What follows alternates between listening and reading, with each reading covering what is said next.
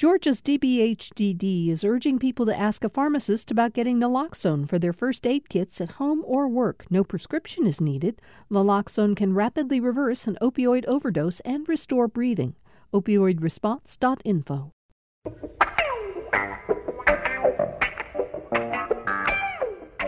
We start another brand new week here on Political Rewind. I'm Bill Nigut. Thank you all for being uh, with us. By the way, very quickly, um, we went through two weeks of our fall pledge drive, and I'm so grateful to all of you who either continued your support during that pledge drive or became supporters of Political Rewind and all the programming we do here on GPB Radio. Uh, Jesse Neiswanger, uh, Sam Bermas-Dawes, our temporary producer Sarah Callis, and I are all very grateful to you because it's your contributions that uh, fuel our uh, program. We won't be back with another pledge drive until the spring, and we begin a full week of full programs with a great panel today.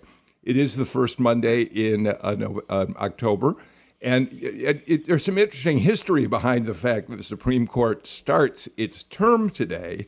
Um, prior to 1917, um, the court didn't have uh, one f- official start date. They had two different dates. They had two separate sessions. But in 1917, Congress passed a law designating the first Monday in October as the date the court would begin its session.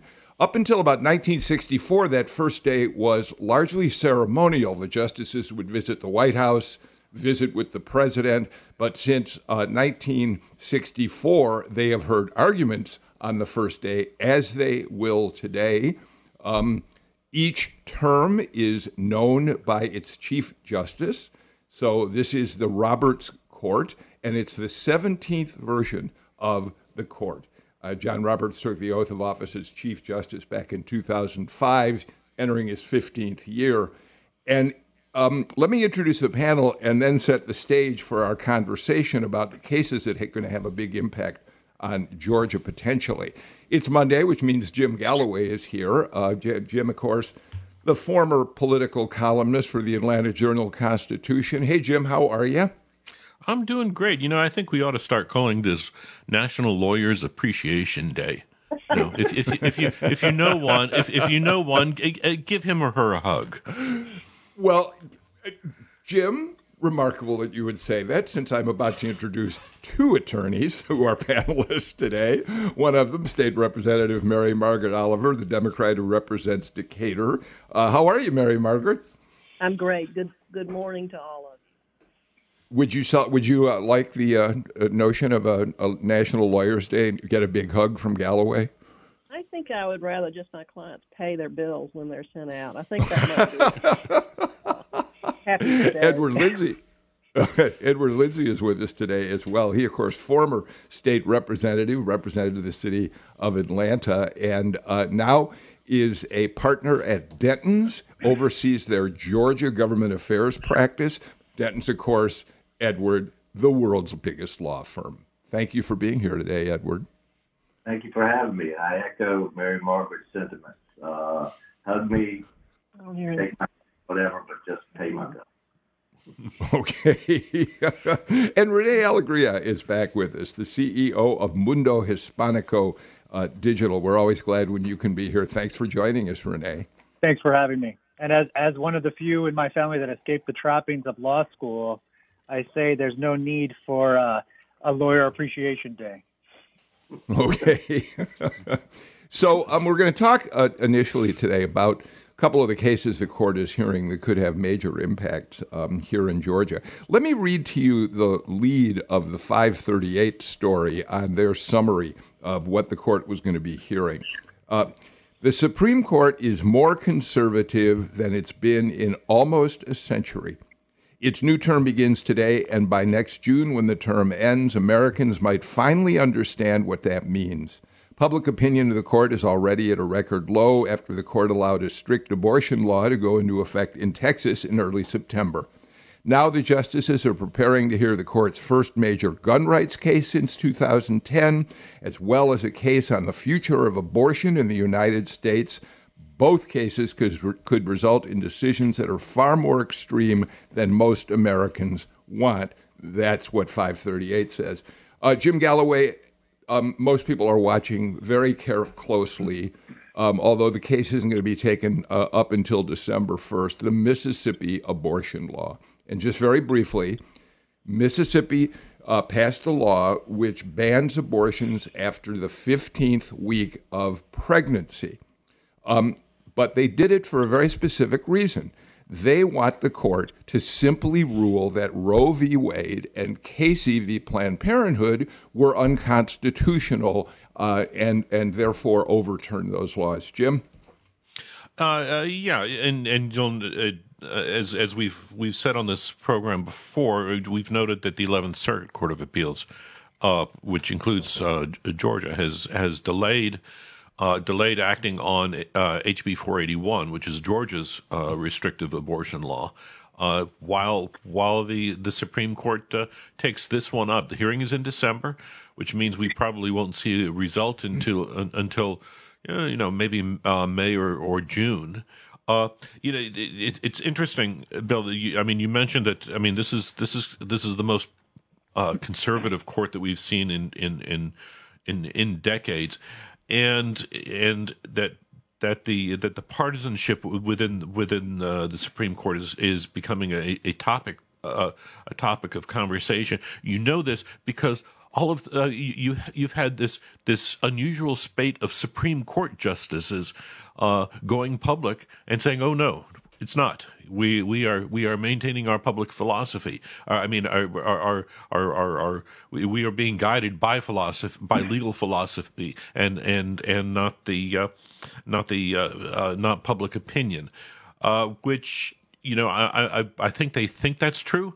I'm not sure that it is. We'll let the we'll we'll let the lawyers debate that one.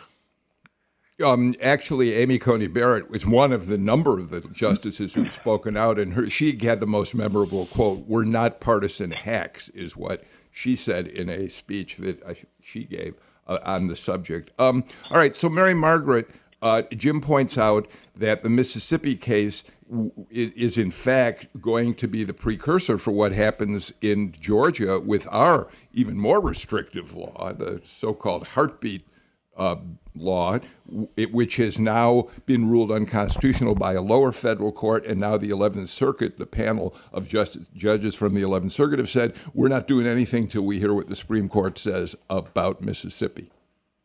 The partisan activities to set a, the correct case, the most valuable case up for opportunity to uh, reverse Roe v. Wade, is, is obviously part of the discussion going on we know that um, we've known for some time that 481 would not jump ahead of the Mississippi case, and the procedural complexity and distress over that Texas case has diverted attention.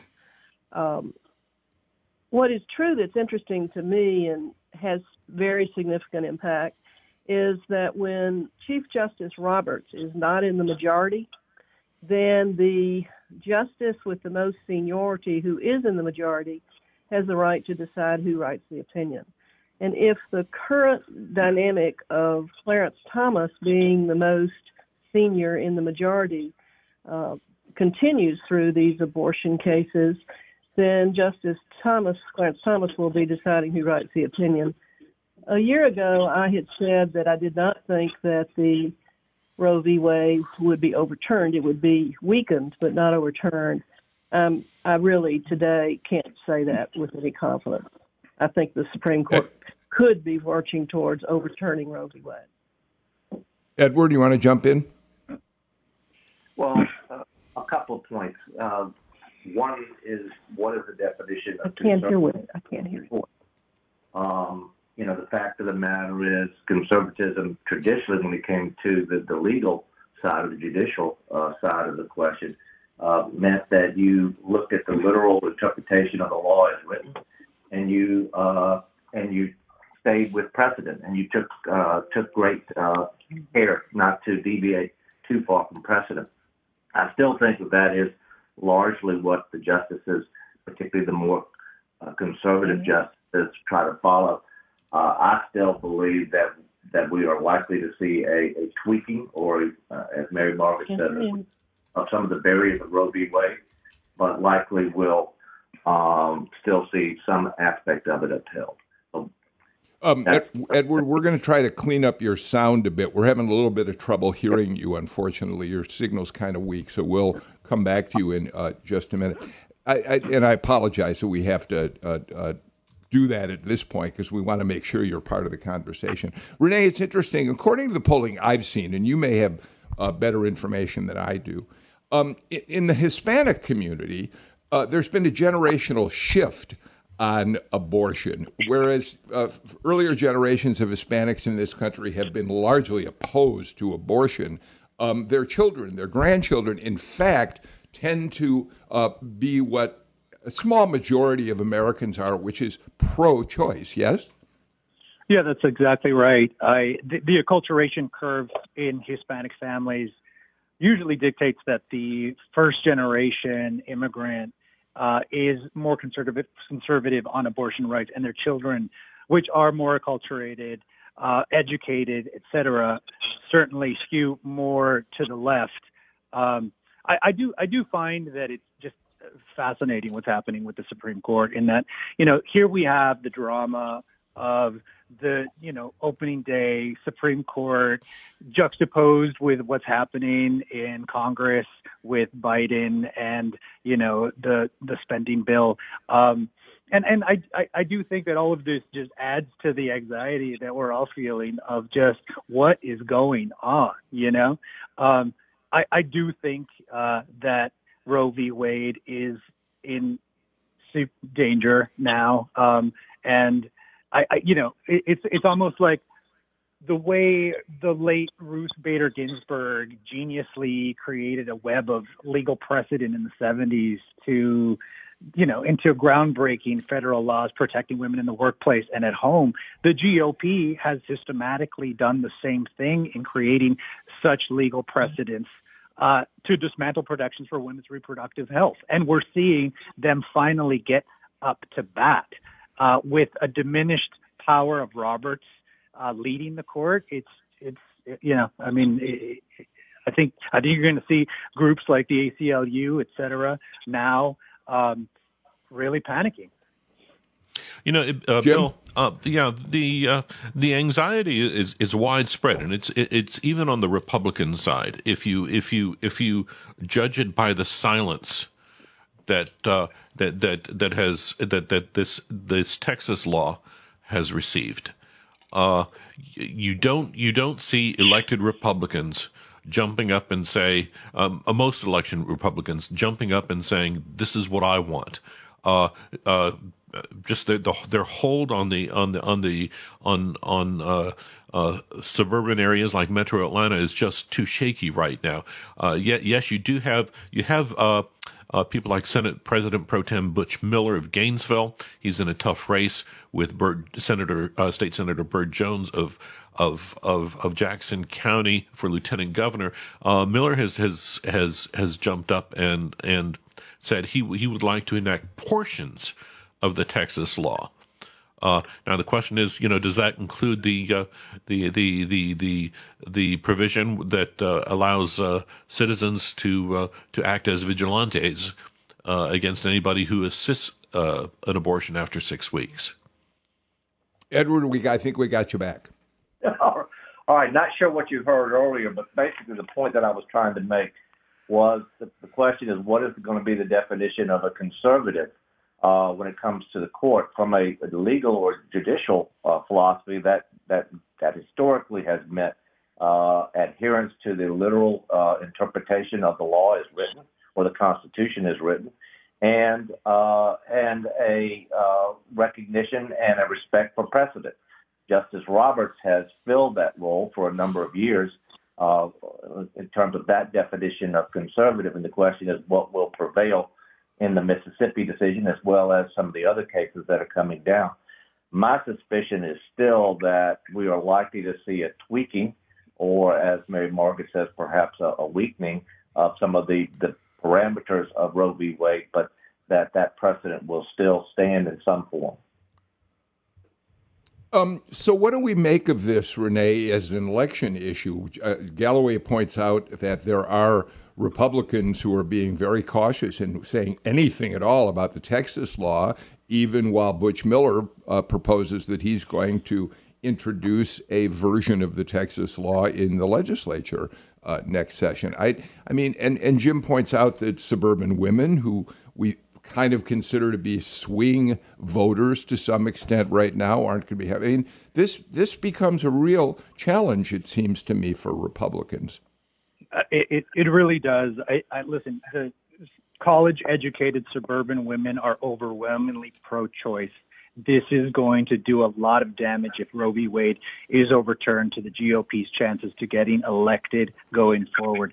Uh, there is two generations now that have just taken for granted that they can go to a clinic and have, you know, get informed about reproductive health. Uh, when this is taken away, I think you're going to see uh, a very engaged millennial Generation Z uh, women electorate go forth and really make themselves heard. I also think that, look, this the overturning of Roe v. Wade overwhelmingly hurts uh, women of color, Hispanic, African American, Asian, and and and low income. Um, you're going to see those folks really rise up, and and and this is a galvanizing tentpole that you're going to uh, that I I do think the GOP should be scared. They've started this roll down the down a hill that they just won't be able to ever ever get back and they're going to lose an entire generation of women voters as a result so let me get edward and mary uh, margaret in here before we move on well you know for both political parties it, it offers some degree of peril um, let me let me sort of draw this analogy the way the polarization of the two parties has become even in georgia we have primaries for Republicans that look a lot more like Mississippi. Uh, and we have primaries for Democrats in Georgia looking very much like New York. But we have general elections that look very much like the Midwest, in other words, somewhat moderate. I would say that either party, when they go too far on this issue, uh, to the far right or to the far left, faces a particular problem when it comes to November. And so both parties have got to be careful to sort of tack back to the center uh, in the long run in order to, if they wish to remain in power or get power. There's no doubt that uh, restrictions on abortion impact low income and women of color. But the awareness of what the Texas law has done is really uh, going to become more of an awareness for the suburban college educated woman. In my long political career, the science on reproduction has changed significantly. the awareness that uh, couples have now about decisions of health of fetuses, uh, non viable babies, the tragedies that many families suffer based on losing a baby. All of that is much more in people's minds now. The decisions of the Republicans to use abortion for a base vote is is highly going to be highly offensive to the family that's suffering from a baby that's not viable, and somehow the government is going to tell them what to do. The tragedies of these cases are going to be known to many, many, many more families than were known 30 years ago. Republicans choosing to offend those families in those tragic situations uh, may be more significant than, in their perspective, than cutting off health care to low income or to women of color. All right. Well, we're going to watch this case unfold um, and uh, obviously talk about it. Again, we don't expect to hear a decision on this case until um, early summer of next year, perhaps June of next year. Uh, but in the meantime, it will be a, an issue in uh, the election cycle of 2022. Um, Jim, let's talk briefly about the uh, other one of the other uh, cases that's expected to get an awful lot of attention. And it's a, a case, uh, a, New, a, New York uh, gun case. Uh, New York has got a law which says that if you want to carry a concealed weapon, you have to have you have to be able to present a reason why you must carry that weapon. Uh, it's been challenged, of course, in court and, and in the lower courts, and now the Supreme Court will weigh in on it. And, and again, the impact here in Georgia could be that the Supreme Court will could loosen even further gun regulations and make it possible for people essentially to carry a concealed weapon uh, at any place. And this, by the way, in New York, it's about carrying a weapon outside of your home, not inside of your home. So it has an impact in terms of where you can carry a concealed weapon in states around the country. Jim? Right, right. The Heller case, in the Heller case, uh, the Supreme Court uh, identified uh, the, the, the right to bear arms as an individual right, which had been uh, in, in uh, challenged by by Second Amendment enthusiasts for a, a number of years. Uh, this is this is as this is this is kind of a measure will be a measure of of of uh, whether you have a, car- a, right to carry that weapon on your person uh, when you enter uh, public spaces. Now, in Georgia, that's uh, we've kind of answered that question, uh, and and at stake are going to be just a, a number of uh, of of fights over over the Second Amendment right to carry concealed in Georgia. Uh, we, have we've, we've loosened those uh, in, in uh, to an extraordinary uh, measure. Uh, we are an open carry state. You can carry a weapon o- openly. Uh, we've you know we've we, we've seen we've seen we've seen a fellow carry an AR-15 into into the into the lobby of Hartsfield Jackson International Airport, uh, and and walk out without being arrested. Now I, I, I don't know uh, uh you know you will have you have many people of color who say that wouldn't have happened if he if if if he'd been something other than white. But but we will see. Uh, it's it's it's but it's a case that it, that uh, even whether you whether you are, are pro second amendment or think there ought to be restrict, restrictions it's this is the case that you're going to be watching uh, this year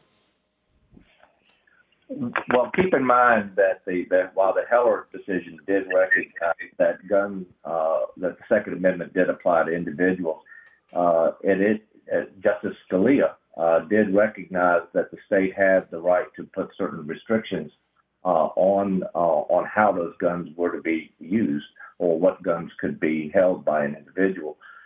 Um, the, the, the decision uh, for the court uh, on this will sort of break down into into three basic categories. One is that they could uphold the restriction uh, in the permits in New York, which require that the owner show good cause. Uh, the second is that they could strike down the statute, but recognize that permits uh, with background checks and possible training would be uh, still recognized and be okay. And the third would be to strike it down uh, and basically allow uh, folks to carry a concealed weapon without any kind of permits.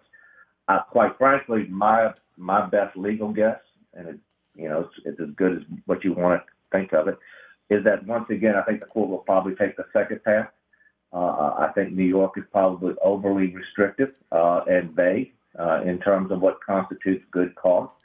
Uh, but the court is very unlikely to simply strike down a state's ability to put any kind of restrictions on people's ability to carry uh, guns uh, in a hidden fashion. They're more likely to say, yes, you can. Uh, yes, you can put restrictions, but those restrictions have got to be based on someone's criminal background and perhaps even whether or not someone has the uh, has the necessary understanding on how to use a gun. But they're not going to allow restrictions just for uh, good cause. I I hope Ed's right. Uh, and a year ago, I might have also suggested that the court will take a middle ground under the leadership of Justice Roberts, who's very concerned about his legacy and the court not being labeled as a partisan, uh, far right wing, knee jerk reactive entity, which it is in danger in the minds of some of being. I think, though, this year I'm just much more apprehensive. Uh, when you have a 6 3 conservative majority and you have Clarence Thomas in charge of who writes opinions in certain cases where Justice Roberts has lost control of that very important decision, I become much more nervous. Uh, again, we're in a situation where uh, people, I, I don't mean us in crowd people, I, I mean the apolitical people that go to Publix and take their kids to the soccer field, those folks out there who are offended when they walk into their Publix or the CVS and somebody has a very large automatic weapon strapped to their hip.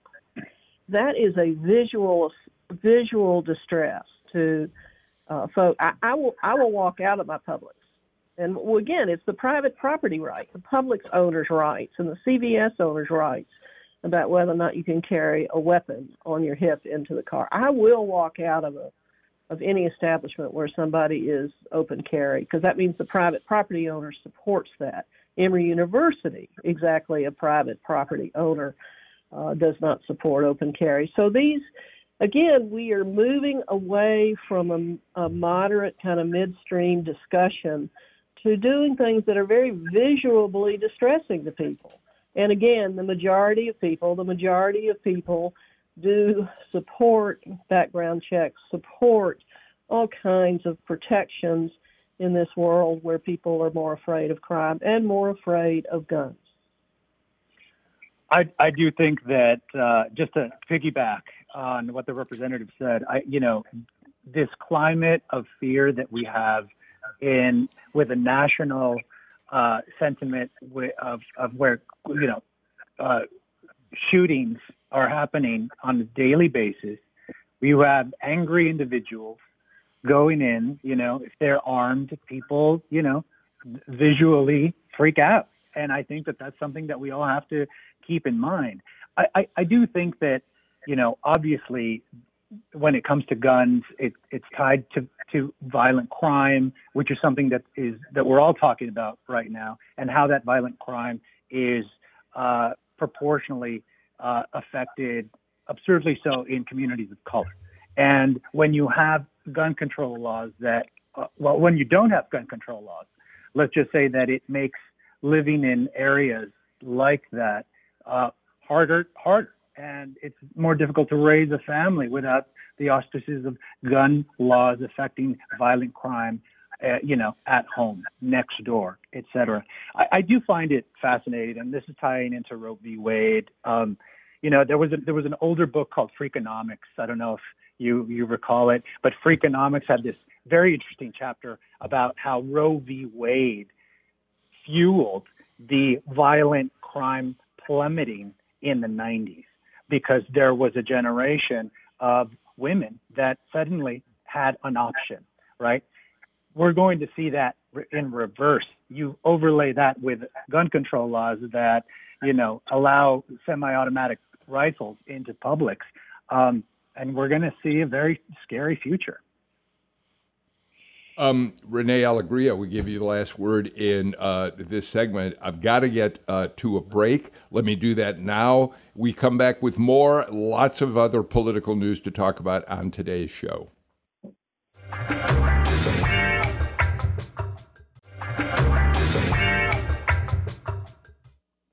Um, welcome back to Political Rewind. Jim Galloway, Edward Lindsey, Mary Margaret Oliver, Renee Alegria, all uh, with us today. I, very, very quickly, we're not going to have time to go into this because we got a lot to talk about, but Renee made an interesting comment at the end of the last segment that research finds that legalized abortion following Roe v. Wade accounted for something like a 45% decline in U.S. crime rates over the past three decades. There's been research that shows that. And I must say, as I looked very, very quickly to kind of fact check that, there are those who suggest that the crime rate was falling in any case. Nevertheless, that's a subject to unpack even further as we go forward and talk about what happens uh, with the case that the Supreme Court will hear on the Texas law. Um, all right, let's um, move ahead to uh, an issue that has become um, more important in the Atlanta mayor's race. Mary Margaret, um, polling suggests that um, affordable housing is second largest issue for voters who are going to cast ballots in the mayor's race to public safety. Um, and so the mayoral candidates in Atlanta are addressing affordable housing. They each of them, not all of them, but most of them have uh, their own plan for how they think they can make a difference. But but I want to take this from a different point of view, which is the question becomes no matter what your intentions, are we talking about an irreversible, intractable issue that development is going to occur, gentrification is going to occur, no matter what your best plans are? in many of the difficult issues we face, I go first to looking at our economy. Atlanta's economy is doing extremely well, uh, which is one of the reasons Buckhead would be such a disaster, but let me not go there right now. Uh, we have a, a, visible success of the Beltline and visible successes in many different uh, well off neighborhoods, primarily well off neighborhoods.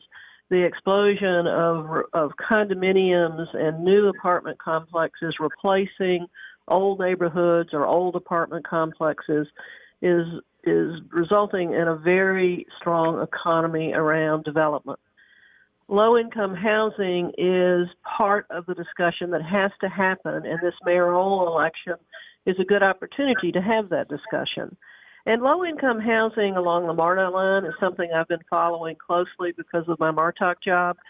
Low income housing is not what we used to think of as uh, uh, welfare folks. It's folks that have relatively 80% or 60% or 50% of incomes. They're people who are working who are making uh, 80% of an $80,000 salary who are entitled to low income housing.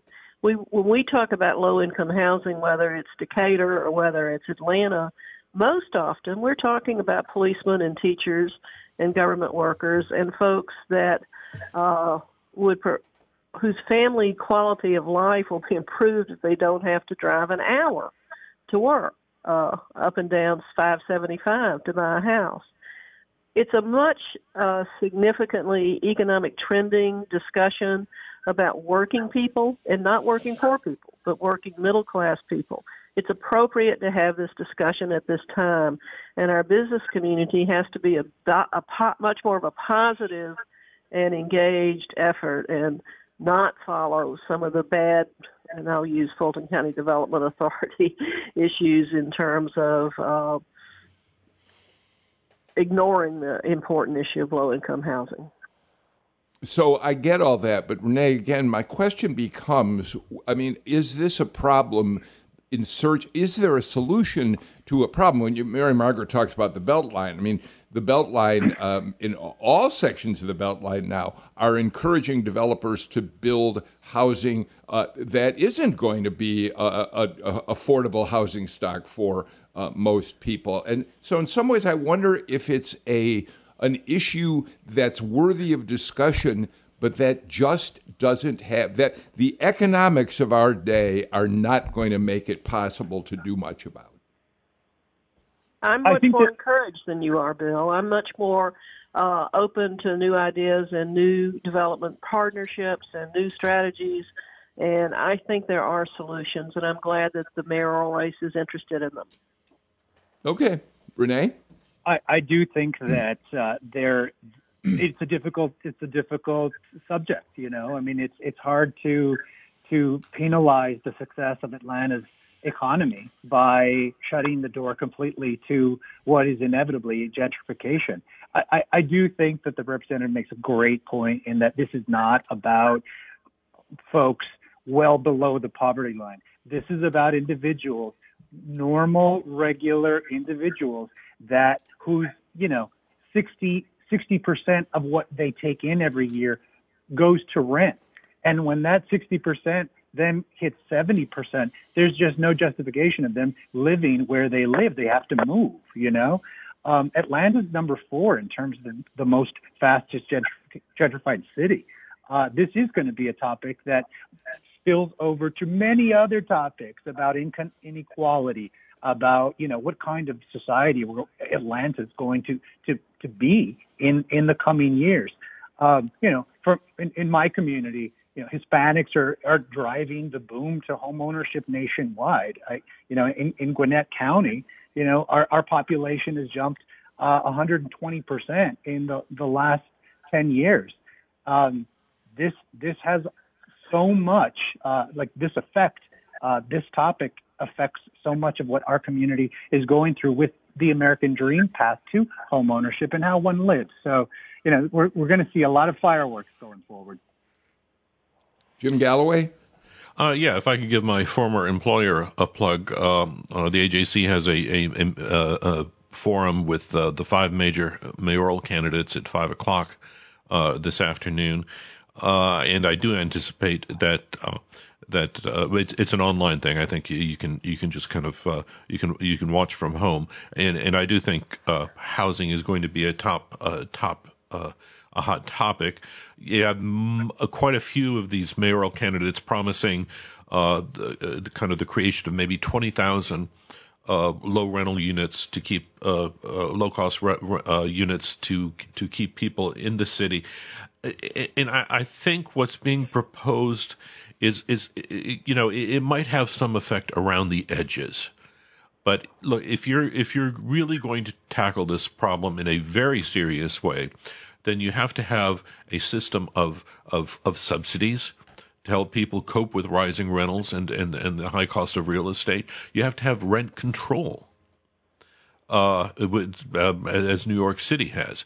And I'm not sure that any of those, uh, either of those, will fly uh, in in in this state, and especially, I mean, the, the, the Atlanta's problem has always been uh, the fact that it's it, it's not bound by anything. There is no boundary that that keeps Atlanta uh, uh, that, that keeps Atlanta's population in a in a particular place, and movement has kind of been always been the response to uh, to to to to shifts in uh, political and economic uh, factors in real estate.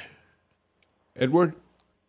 You know, I was talking to a, a, a local elected official in another part of the country uh, not too long ago on, on various issues that his, his area faces and versus our area faces.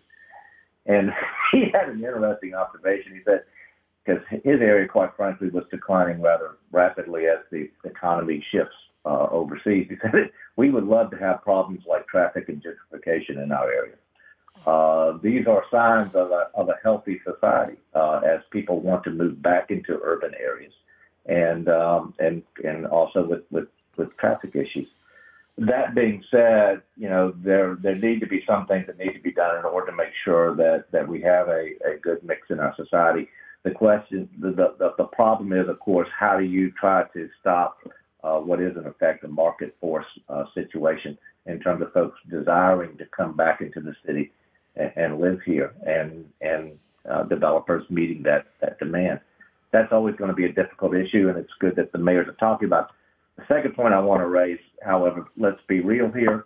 While affordable housing is the number two issue, it's number two at a distance. The number one issue yes. in the Atlanta race is crime. Uh, according to every poll, it's polls well over 50% in terms of people's number one issue. And that's going to be the ultimate decider in this mayoral election. Is who's going to be best to take on that issue. Um, Edward or Mary, Edward eh, or Mary Margaret, one of you may know. It, is is this notion of affordable housing uh, pretty much uh, an issue for Atlanta as opposed to other major cities in the state? Is Savannah dealing with this sort of problem? Is Macon, or or is it really an Atlanta issue? Um, Edward or Mary Margaret, one of you want to weigh in on that? Because I, I don't, know. I don't believe it is only an Atlanta issue. I mean, I look at it, of course, in terms of the other cities that I represent. I represent Chamblee, Brookhaven, Decatur, and Atlanta. Decatur has had a very extensive discussion about low income housing. Decatur is an expensive place to live. But if you look at all the northern arc counties and you're looking at workforce issues, again, and you're looking at a mixture of an economy, I think it's an issue beyond the city of Atlanta. It's basically an issue wherever uh, you have a, a community that's desirable desirable for people to move into. Right. All right, let's do this. Let's get our final break of the show out of the way and come back with a lot more to talk about today on Political Rewind.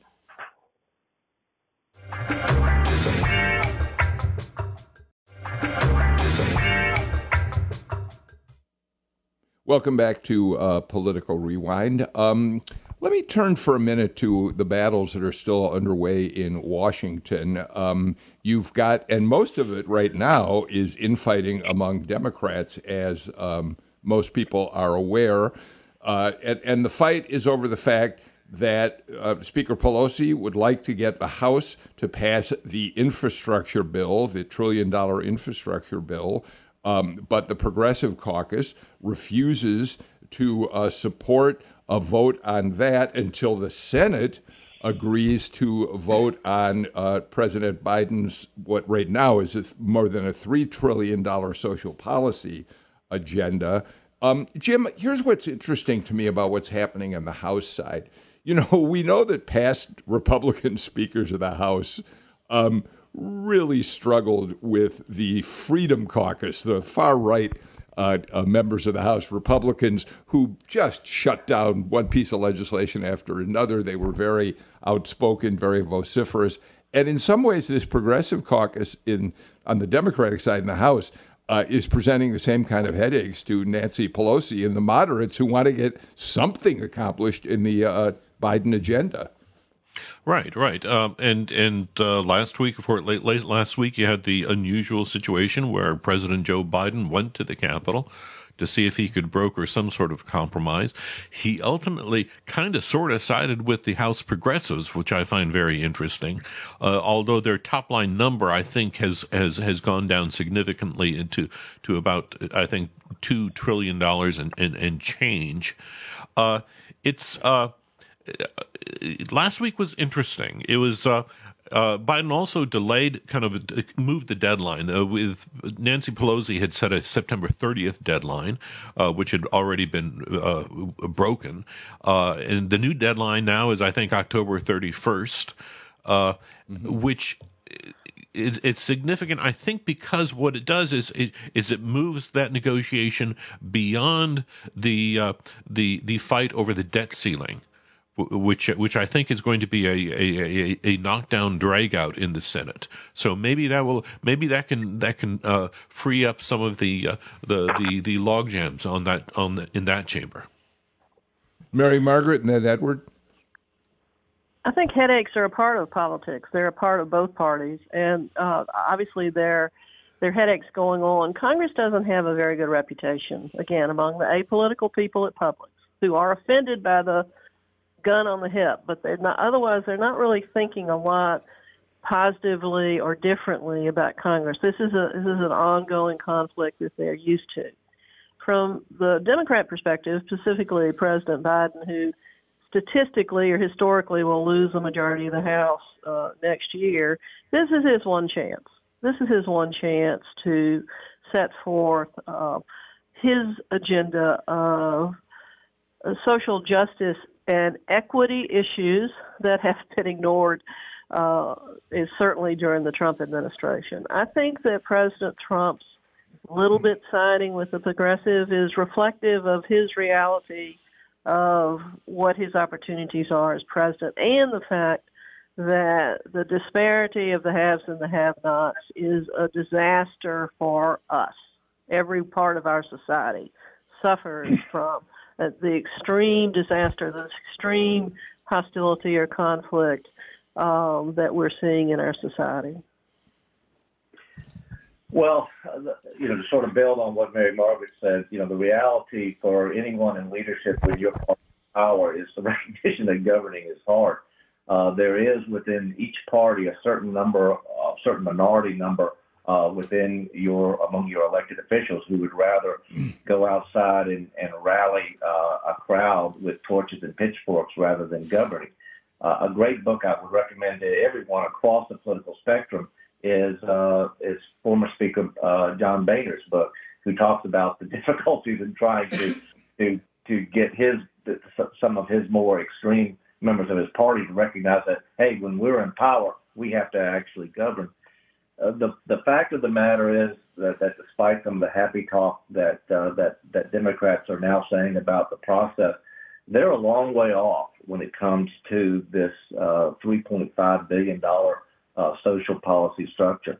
Uh, first question: There's no agreement within their party on how much, no agreement in terms of what to cover, no agreement in terms of who to cover. What I mean by that is whether or not means testing should be involved and no firm agreement in terms of how to pay for it. Other than those simple issues, uh, the party is unified. Uh, and, and so, what I'm going to recommend to them at some point is declare victory, pass the 1.2 billion, try the trillion dollar uh, package for which there is broad support, and and then start trying to work out some of the other things.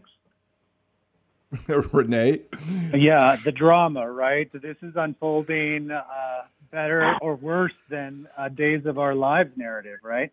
I, I, I do I do think that it's interesting in in in that I, I read Dan Rather's uh, reporting on this in Substack the other day, and he wrote that uh, he thinks it's less about uh, major divisions within the party and more about having uh, such a narrow majority, and that because there are no zero votes to spare, this is why we're having the drama that we're having. And, and in reality, Dems, uh, both the voters and the polls, largely agree on the overall policy. And though whatever they come up with is going to be less ambitious than what most Dems would like, they will still achieve uh, more change than any ruling American government has in a generation. And so, you know, I mean, we'll, we'll see how it turns out. But uh, but uh, I do think that at the end of the day, the Democrats are going to be able to point to legislation, and they will then flip that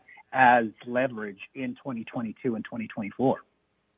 You know, in the meantime, Mary Margaret, I mean, we Georgia is big player in all of this, obviously, because Raphael Warnock and Jon Ossoff were elected to the U.S. Senate and gave Democrats the majority there. But in the meantime, as a Democrat, I'm wondering what your thoughts are when you see that essentially the president's entire agenda, and in many ways a, a progressive policy for America, is being held up by two people Kyrsten Sinema and Joe Manchin. That, to me, that's just no way to run a railroad. I think it's being held up by Mitch McConnell, is what I think. I mean, the history okay. of bipartisanship is not existing today based on Mitch McConnell.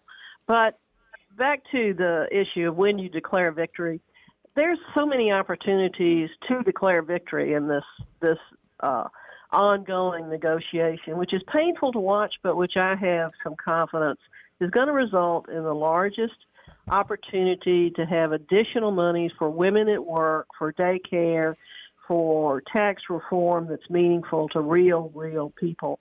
So I'm, although I think it's a, it's not it's not pleasant to watch, and it causes a lot of us heartache. I, I'm more optimistic on this issue than I am on the other issues we've discussed in relation to guns and abortion. Well, Jim, keep in mind uh, a couple of things. Number one, uh, Mitch McConnell did vote for the $1.2 trillion uh, infrastructure package, as well as uh, uh, 19 other Republicans. So there is wide bipartisan support for that. Number two is that this this fight right now regarding the larger package that Democrats are, are, are fussing over or, fighting over is is emblematic of trying to basically overplaying your hand. Democrats weren't elected in 2020 because of a of a sudden leftward lurch within our society. They were elected in large part uh, in reaction to Donald Trump. Uh, and I still think that we are essentially a, a center right, center, center, maybe marginally center left. We, we still play within that narrow zone. And anytime Democrats would try to go far one way uh, based on what happened in 2020, will get them in trouble similar to what happened, quite frankly, in 18 when Republicans thought that what happened in the 2016 election gave them too much of a mandate to go in certain conservative directions, and they suddenly found themselves out of the majority in Congress. So, you know, it's it's always dangerous to overplay your hand. You know, this is it's it's Democrats are kind of walking a tightrope here. Not kind of, they are walking a tightrope, and and the part of the situation, uh, COVID is part of this this situation. Uh, it it hasn't gone away like we thought it would uh, uh back in say maybe February or March. Uh, and that means the economy, uh, job growth has kind of been has, has been has been limited, and this package that that uh, House Democrats are insisting on has been has been underlined as a as a as a solution to that problem to rebuild the the employment infrastructure that has kept uh, so many uh, women in particular out of the job market, and. I'm wondering how long, if, if you if you delay this fight so long, maybe even into next year, whether you lose that impact and you lose that juice and you lose that argument uh, in the upcoming uh, elections. Yeah, I think it's going to be interesting to watch how that plays out. All right, I, I we're, we're almost out of time, but before we finish, Jim Galloway, we have not yet been able to celebrate you. You have just been named to the Atlanta Press Club Hall of Fame. You're going to be honored in a couple of weeks at a press club event. It is an absolutely it's one of the best deserved honors we could possibly see someone receive for the work you've done. I said in response to reading about this, we all stand on your shoulders, Galloway, those of us who are political journalists. So, congratulations for Here, that. here, I didn't here, want here. to let the Congratulations, show to Dan. end. yeah, yeah. Thank you very much. Thank you very much. And I stand on the shoulders of a huge number of other people. We are out of time. Jim Galloway, Mary Mar- Margaret Oliver, Edward Lindsey, Renee Alegria, thank you for being with us today for Political Rewind. We're out of time for today's show. I'll be back again tomorrow with another Political Rewind. In the meantime, take care, stay healthy, wear your mask, get a flu shot and a vaccine for COVID. Bye bye.